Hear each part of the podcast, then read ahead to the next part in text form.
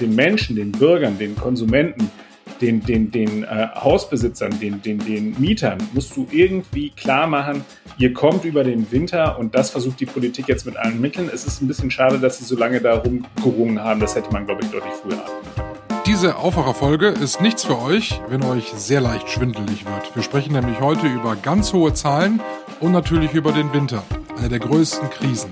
Ich bin Michael Höhing. Herzlich willkommen am Samstag zu diesem etwas anderen Wochenrückblick.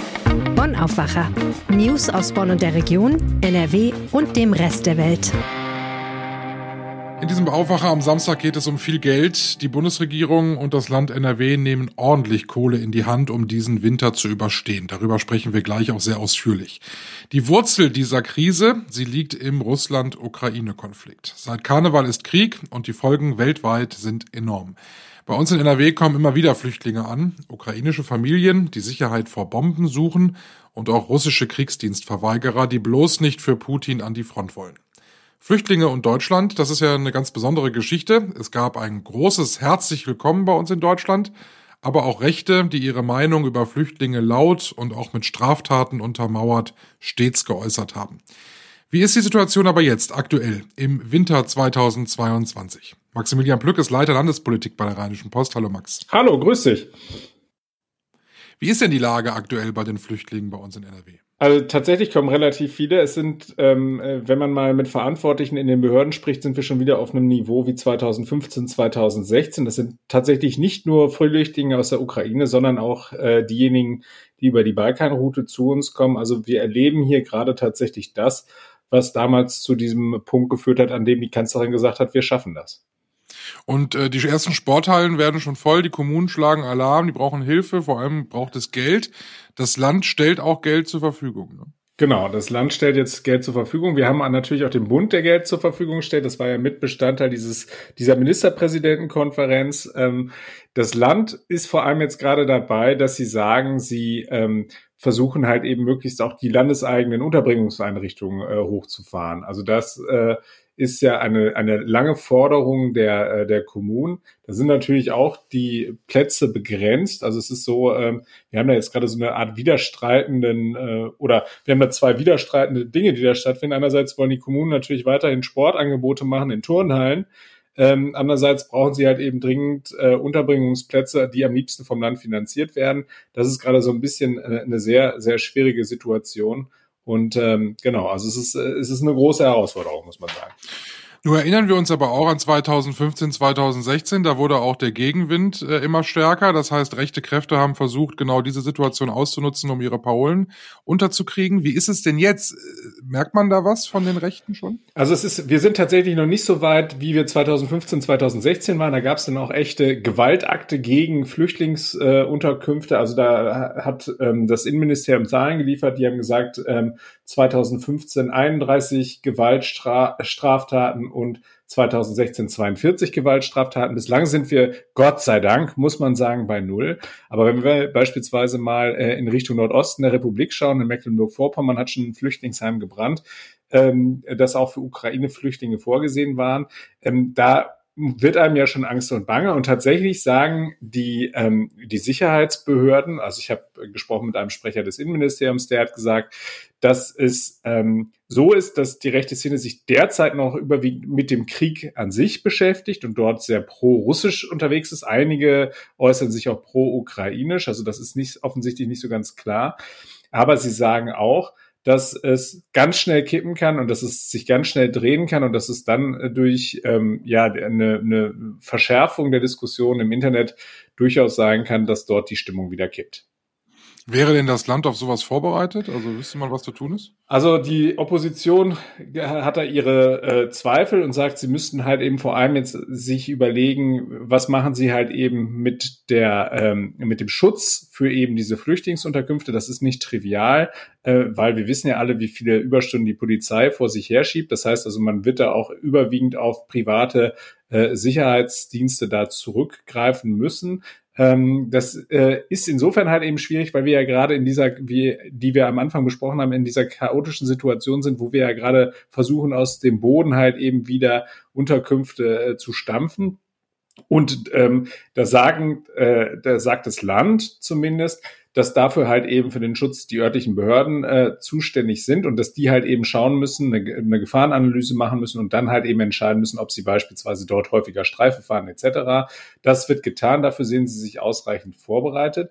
Was ich ganz interessant fand, war, das war ein neuer Aspekt, der äh, mir so gar nicht klar war, aber was Sie gesagt haben, was Sie in Ihre Überlegung auch mit einpflegen, ist äh, die Tatsache, dass hier auch russische Geheimdienste ähm, aktiv sind und dass sie äh, unter anderem ähm, nicht nur Ukrainer in den Blick nehmen, sondern vor allem halt eben äh, russische Dissidenten und halt eben ähm, diejenigen, die sich der ähm, Einberufung wiederzogen haben, also die, die äh, äh, verweigert haben und die halt eben sich dann halt eben vom Acker gemacht haben. Also da erwarten sie schon, dass dort dass dort eben entsprechend äh, die Geheimdienste tätig sind. Ähm, sie sagen aber ko ganz konkrete Hinweise haben sie noch nicht. Ähm, sie sind alert und sie sind darauf vorbereitet, dass äh, die Stimmung hier kippen kann. Ähm, derzeit muss man sagen, Gott sei Dank, toi toi toi, äh, ist die Lage noch ruhig.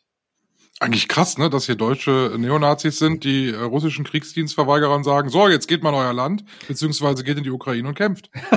ja, also das ist, wie sozusagen da jetzt gerade der, der Diskussionsstand in den Foren ist, das kann ich ehrlicherweise nicht sagen. Ähm, aber die sind, es ist natürlich es ist irre. Also es ist halt eben äh, schon ja auch so, dass wir haben heute auch im Landtag wieder zur Sprache, dass halt eben da auch ganz viel mit Desinformation von Seiten der Russen gearbeitet wird. Die versuchen halt eben zu destabilisieren, Verunsicherungen zu schaffen, Fake News zu verbreiten und so weiter.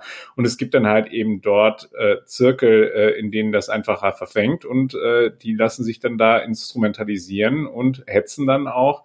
Und äh, wir wissen ja, dass es da äh, schon seit, seit äh, also nicht erst seit gestern, sondern halt eben schon seit der Flüchtlingskrise, aber auch mit der Corona-Pandemie zu einer Verrohung auch des Diskurses im Netz geführt hat und dass es halt eben sehr schwierig ist, dem Herr zu werden. Ähm, das werden die Sicherheitskräfte sicherlich mit, äh, mit sehr wachem Auge verfolgen. Das Ganze hat den Ursprung im, äh, im Ukraine-Konflikt. Äh, wir bleiben deshalb ja auch bei diesem Thema. Es äh, betrifft uns ja alle, wenn wir uns die Energiepreise angucken, vor allem die nahenden Energiepreise. Ähm, die Bundesregierung hat mit dem mittlerweile schon sehr berühmten Doppelwumms äh, ja, äh, ja versucht, einiges äh, zu glätten und vor allem einiges an Entlastung zu bringen. Gestern hat Ministerpräsident Wüst äh, dann quasi den Wüstwumms, nenne ich ihn mal, äh, veröffentlicht, also sein Entlastungspaket, weil das Land möchte auch noch was tun. Was äh, möchte das Land machen? Der Ministerpräsident hat da ein 3,5 Milliarden Euro schweres Paket äh, angekündigt, das auf drei Säulen beruhen soll. Das, äh, die erste Säule ist die sogenannte Krisenhilfe. Das ist das, was das Land eigentlich schon immer skizziert hat. Also Sie haben gesagt, Sie warten ja erstmal ab, was da bei den Bund-Länder-Gesprächen äh, rumkommt und was der Bund so vorbereitet da hat's ja, wir, wir erinnern uns alle äh, an diese unschönen Szenen, die es dort zwischen den Länderchefs und der Bundesregierung gegeben hat, äh, die, die beispielsweise die Ministerpräsidentenkonferenz, die da Anfang Oktober erscheint, ohne irgendein greifbares Ergebnis zu Ende gegangen ist.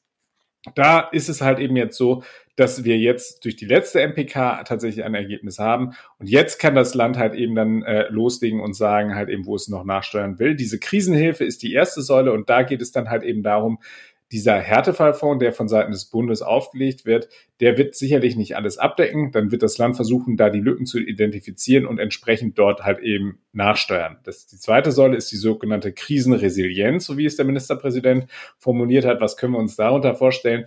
Da geht es ja um das, was ja jetzt offenbar wurde äh, und wovor wir ja alle Sorge haben, dass es beispielsweise zu einem Blackout kommt, der länger ist. Ich empfehle in diesem Zusammenhang das Buch Blackout von äh, von Mark Ellsberg. Wer sich mal noch ein bisschen weiter grusen will, der liest das. Ähm, äh, um zu sehen, was dann passiert, wenn halt immer für längere Zeit der Strom in Europa ausfällt. Ähm, auf jeden Fall, äh, da, das nehmen die Sicherheitsbehörden ernst, dieses Szenario, und sagen, da muss halt eben mehr passieren. Also beispielsweise durch Bevorratung halt eben von Kraftstoffen für Notfallgeneratoren etc. Ähm, all diese Dinge, die sollen unter dem Stichwort Krisenresilienz angegangen werden. Und das dritte ist dann die sogenannte Krisenvorsorge. Das heißt, darunter fallen dann vor allem so Dinge wie äh, unabhängiger werden von russischem Gas. Ähm, das heißt, wie, wie schafft man das? Durch den Ausbau erneuerbarer Energien, sprich wir pflastern äh, bei uns die Landschaft zu mit, mit Windrädern, mit Photovoltaik, um dann halt eben unabhängiger zu werden von fossilen Brennstoffen und eben auch von Staaten, die einen dann äh, womöglich kontrollieren. Das sind diese drei Dinge. Äh, und die kosten eine Stange Geld, 3,5 Milliarden Euro ist kein Pappenstiel. Nee, wo nimmt das Land das Geld her? Also man muss da wahrscheinlich sehr tief irgendwie in die Portemonnaies will ich nicht sagen. Aber man muss da schon ordentlich zusammenkratzen. Oder? Das stimmt, weil, weil ja zusätzlich zu, das müssen wir auch uns immer noch vor Augen führen, zusätzlich zu diesen 3,5 Milliarden kommen noch weitere Kosten hinzu. Die habe ich gar nicht aufgeführt. Wir sind, eigentlich sind wir bei 14 Milliarden, weil nämlich noch die, die, die Kosten dazu kommen, die aus diesen Entlastungspaketen aufs Land zu kommen. Also beispielsweise dadurch, dass die, die Umsatzsteuer auf, auf Gas ist ja abgesenkt worden. Das sind Einnahmen, die dem Land fehlen. Dann haben wir noch Dinge wie eben ähm, das Entlastungspaket 3, das äh, da sind ja auch Dinge drin, die halt eben finanziert werden müssen. Insgesamt drei Milliarden Euro, die da nochmal dazu kommen. Und wir haben einen Rettungsschirm einerseits für die Stadtwerke und noch einen Rettungsschirm für die Unikliniken, die das Land aufgespannt hat. Und insofern also eine ganze Menge. Diese 3,5 Milliarden, da äh, wollen sie sich mit einem Trick behelfen. Das ist so ein bisschen verklausuliert in der Rede ähm, des äh, Ministerpräsidenten rausgekommen. Er hat gesagt, man könne ja äh, ähm, bereits aufgenommene Mittel aus Krediten verwenden.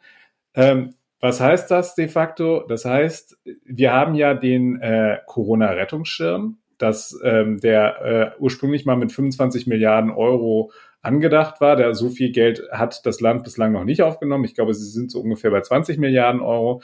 Und ähm, der ist halt eben nicht voll ausgeschöpft. Die Kredite sind aber da. Also die haben vorsorglich halt eben Kredite für den Fall, dass sie halt eben dort diese Mittel ausschütten müssen, um eben Maßnahmen gegen Corona ähm, äh, aktivieren zu können, ähm, haben, haben sie sich das Geld beschafft. Das ist da. Und es ist derzeit so, dass der der ähm, HFA, also der Haupt, äh, der der der Haushalts- und Finanzausschuss hier im, im Landtag eben ähm, diese diese Mittel freigeben muss und dann werden sie ausgezahlt. So was, das Ganze ist so angelegt, dass es noch bis Ende des Jahres geht und dann wäre das sowieso vorbei. Ähm, da geht, glaube ich, das Land davon aus, dass diese Mittel nicht voll ausgeschöpft werden und dass dann da halt eben diese 3,5 Milliarden Euro übrig bleiben. Und die würde man dann eben für dieses eigene Hilfspaket auflegen. Das ist das eine.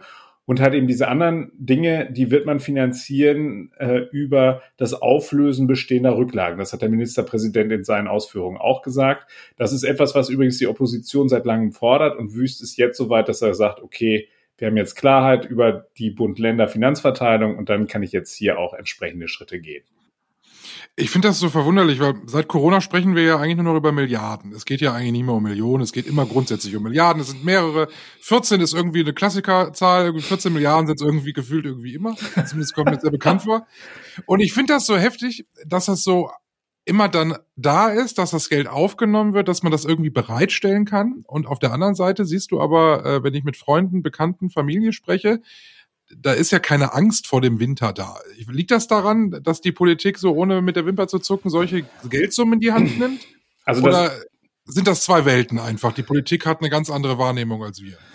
Naja, es ist, wir stehen schon vor einer fundamentalen Krise und das Problem, was wir haben, ist halt eben, dass wir jetzt mehrere Krisen hintereinander hatten, ähm, die halt eben bei den politischen Entscheidungsträgern schon dazu geführt haben, dass sie freigebiger geworden sind, gezwungenermaßen. Also Corona ist der eine Fall, dann hatten wir natürlich noch die Flutkatastrophe. Da musste auch innerhalb kürzester Zeit ganz viel Geld mobilisiert werden und äh, ausgegeben werden, um dort eben die Folgen abzufedern.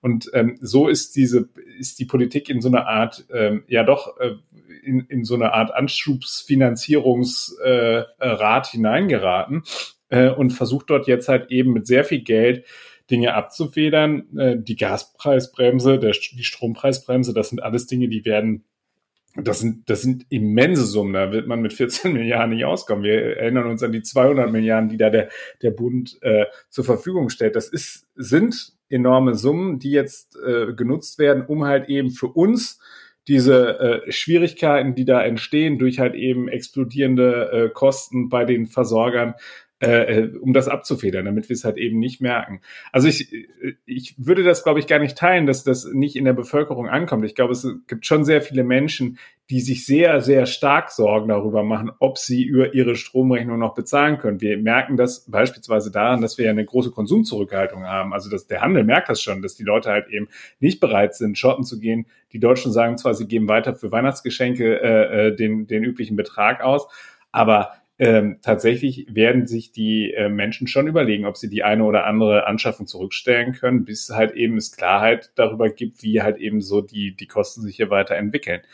Und ähm, insofern, also da versucht die Politik mit sehr viel Steuergeldern, mit sehr viel Schulden auch, das muss man auch dazu sagen. Also äh, ja. das finde ich ist ja muss man ja tatsächlich auch mal konstatieren. Diese äh, die, dieser Rettungsschirm für Corona, das ist, ist ja kein Geld, was wir äh, alle schon erwirtschaftet haben, sondern das sind ja Mittel, die der, äh, die sich der Staat geliehen hat, um eben diese Krise abzufedern. Da ist ja, äh, auch wenn Sie immer sagen, Sie kommen ohne neue Schulden aus, aber de facto ist das ja auch, wenn ich jetzt diese Mittel nehme und ich widme sie um äh, und gehe damit ins, ins nächste Haushaltsjahr, dann ist das so, als würde ich, als würde ich mich mit 3,5 Milliarden verschulden. Da, da, darf man sich nichts vormachen. Auch wenn die Mittel eben schon da sind. Also das ist äh, klar, diese Kredite liegen vor, die wurden nicht gebraucht. Die Alternative wäre, dass man sie zurückzahlt. Ähm, ich glaube, da muss sich die Politik auch ein Stück weit ehrlich machen und muss halt eben sagen, Leute, das sind Dinge, die werden die zukünftigen äh, Generationen belasten. Aber ich glaube, im ja. derzeitigen Moment musst du versuchen, da Ruhe reinzubringen. Das ist vergleichbar mit der Situation, damals bei, ähm, bei der äh, Finanzkrise, als sich äh, Merkel und Steinbrück hingestellt haben und gesagt haben, die Spareinlagen sind sicher. Also du musst mhm. versuchen, den, den Menschen, den Bürgern, den Konsumenten, den, den, den äh, Hausbesitzern, den, den, den Mietern, musst du irgendwie klar machen, ihr kommt über den Winter und das versucht die Politik jetzt mit allen Mitteln. Es ist ein bisschen schade, dass sie so lange darum gerungen haben. Das hätte man, glaube ich, deutlich früher haben können. Wir werden auch gleich noch mit Antje Höning sprechen, die über Juniper spricht. Da geht ja auch noch mal viel Geld raus. Oh ja, da geht noch mal ganz viel Geld raus. Deine Einschätzung zu diesem Entlastungspaket. Ist das denn der Wüstwumms? Also ist das das, was uns wirklich in diesem Winter dann auch auch wirklich das Maß an Sicherheit gibt, was er uns verspricht, oder werden die da nochmal nachjustieren? Also ich, ich, glaube, es ist nicht ausgeschlossen, dass sie nochmal nachjustieren müssen. Was man konstatieren muss, ist, es ist einfach noch viel zu wenig bekannt. Also es sind, äh, wir haben jetzt so ein bisschen, äh, ich finde, das hat der FDP-Fraktionschef Henning Höhne äh, gestern im Landtag sehr schön auf den Punkt gebracht, indem er gesagt hat, das ist wie eine PowerPoint-Präsentation. Also äh, viel ins Phrasenschwein äh, eingezahlt, aber äh, man, man weiß so nichts Genaues. Also es ist, es ist ja nicht klar, wer darf jetzt sozusagen sich auf Krisenhilfen freuen. Das wissen wir nicht. Wir wissen auch nicht, wie ist die Verteilung zwischen diesen drei Säulen Krisenhilfe, Krisenresilienz, Krisenvorsorge. Wobei man davon ausgehen sollte, meines Erachtens, dass die Krisenhilfe halt eben die Priorität Nummer eins ist. Ähm, die, da sind ganz, ganz viele Fragezeichen dran so dass es schwer zu beurteilen ist, ob das jetzt wirklich der Befreiungsschlag ist. Es ist zumindest, das muss man der Landesregierung schon mal zugutehalten, es ist die Einlösung eines Versprechens, das sie die ganze Zeit gemacht haben. Die Opposition ist ja nicht müde geworden, ihnen zu sagen, ey Leute, ihr müsst jetzt auch endlich mal aus dem Quark kommen und ein eigenes Programm auflegen. Da hat die Landesregierung immer gesagt, wir warten ab, was der Bund macht und dann entscheiden wir, äh, wie wir sozusagen die Lücken füllen dafür, dass sie immer gesagt haben, sie hätten das alles mehr oder minder schon in, in der Schublade, finde ich, ist es sehr schwammig, sehr vage. Man weiß noch viel zu wenig. Ähm, die Frage, äh, ob das ausreichen wird, das wird das kommende Jahr zeigen, weil wir nicht wissen, inwieweit die Konjunktur möglicherweise noch weiter abrauscht, inwieweit Gaspreis und Strompreisbremse äh, wirklich das bringen, was sie, äh, was sich die Leute erhoffen. Also da sind sehr viele Unbekannte, sehr viele Fragezeichen dran, aber es ist zumindest schon mal ein eingehaltenes Versprechen. Und doch wurde es ja auch ein bisschen staatsmännisch. Was hat er gesagt? Es ist eine Investition in unsere Gemeinschaft. Damit werden wir gemeinsam, äh, damit werden, wehren wir uns gemeinsam gegen Putins Angriffe auf Freiheit, Frieden und Demokratie. Es sind 14 Milliarden Euro für den Zusammenhalt in unserer Gesellschaft. Das hat er gesagt. Trotzdem wird mir schwindelig bei diesen Summen und ich äh, mach, lass die Heizung aus. Ich habe sie noch nicht an. Das ist gut. Das ist gut. Und ein Grad bringt schon so viel. Also Leute, heizt nicht. Und fahrt Fahrrad statt Auto. bei mir sind 16,5 Grad. oh, da will ich mir aber einen dickeren Pulli anziehen als den, den du hast. Oh Gott. Vielen Dank, Max. Schönes Wochenende. Sehr gut. Dir auch. Bis dahin. Tschüss. Und ich habe es versprochen und gerade auch schon leicht angedeutet, wir sprechen weiter über das Geld und bleiben eigentlich im thematischen Kosmos. Ein Unternehmen aus Düsseldorf, was vor wenigen Monaten eigentlich noch niemand kannte, ich auch nicht, Uniper. Ein Gashändler, der Gas kauft und dann weiterverkauft, unter anderem an 100 Stadtwerke in Deutschland. Ja, Uniper geht es sehr, sehr schlecht seit dem Ukraine-Krieg. Seitdem wir kein russisches Gas mehr kaufen, muss das Gas an anderer Stelle eingekauft werden und das zu deutlich höheren Preisen. Das Ganze schlägt sich jetzt auch in den Bilanzzahlen nieder. Es gab neun Monatszahlen, so heißt es bei Uniper. und da gibt's den Verlust von 40 Milliarden Euro. Und jetzt will der Staat dort einsteigen. Antje Höning, Chefin der Wirtschaftsredaktion der Rheinischen Post, ist da. Unter wirtschaftlichen Gesichtspunkten würde man ja unbedingt die Finger von einem Unternehmen wie Juniper lassen mit so viel Verlust. Das kann der Staat aber hier nicht, oder? Absolut, das kann er nicht, denn die 40 Milliarden sind ja mit ein Grund dafür, warum der Staat einsteigen muss. Und um die äh, Wucht dieser Zahl nochmal deutlich zu machen, es hat noch nie einen deutschen Konzern gegeben, der einen so hohen Verlust gemacht hat. Und das der vergleichsweise kleine Laden Juniper aus Düsseldorf. Das zeigt also die Dramatik dieser Krise. Und der Staat muss Juniper jetzt retten, weil Juniper nun mal systemrelevant ist. Und leider kommen die Verhandlungen überhaupt nicht richtig schnell voran. Und darum zieht sich diese Hängepartie hin. Also würdest du so weit gehen und sagen, äh, im Grunde die 40 Milliarden sind es wert, weil wir haben ja die letzten Monate immer wieder davon gesprochen, eben, dass Juniper gerettet werden muss, weil das dann sonst ganz dramatisch für die Gasversorgung ähm, in Deutschland endet. Da muss dazu sagen, Juniper versorgt 100 Stadtwerke in Deutschland. Also sind es die 40 Milliarden wert? Ja, die äh, Juniper ähm, ist es wert, gerettet zu werden, weil der Konzern eben so viele Stadtwerke versorgt. Und wenn Juniper seine Verträge nicht erfüllen kann, müssten die Stadtwerke sich alle selbst das Gas beschaffen. Dazu sind die gar nicht in der Lage, weder personell noch finanziell. Also ähm, äh, die 40 Milliarden sind ein Schlag, aber leider für den Bund nicht anders zu machen.